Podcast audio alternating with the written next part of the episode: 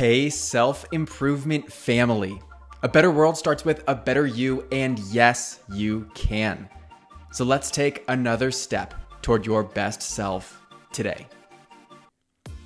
The next time you're having a hard time making the right decision, let this ring in your mind.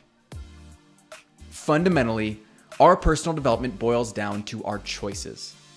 On the days when we make good, positive, empowering choices, we feel like we're maximizing our potential and making the most of the opportunities in front of us.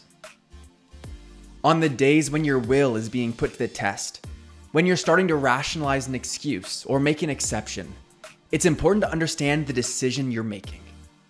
The impact of your decisions don't exist exclusively in the moment. They have long-term consequences that need to be considered.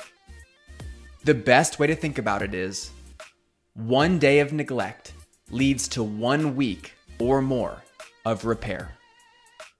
In other words, when you lose discipline and allow yourself to make the unhealthy choice to binge a T V series or social media, or to not follow up with a loved one like you wanted to, it sets you a week back.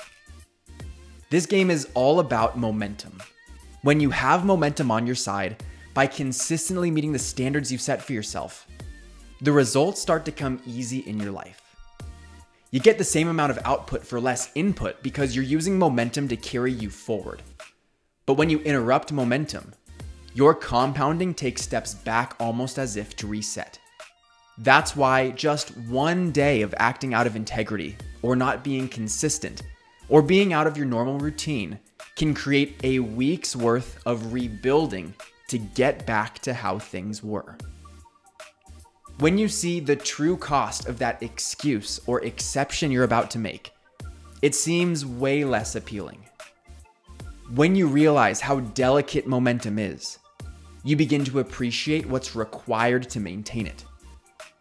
That's what choices are. It's an analysis of what you want to do about it.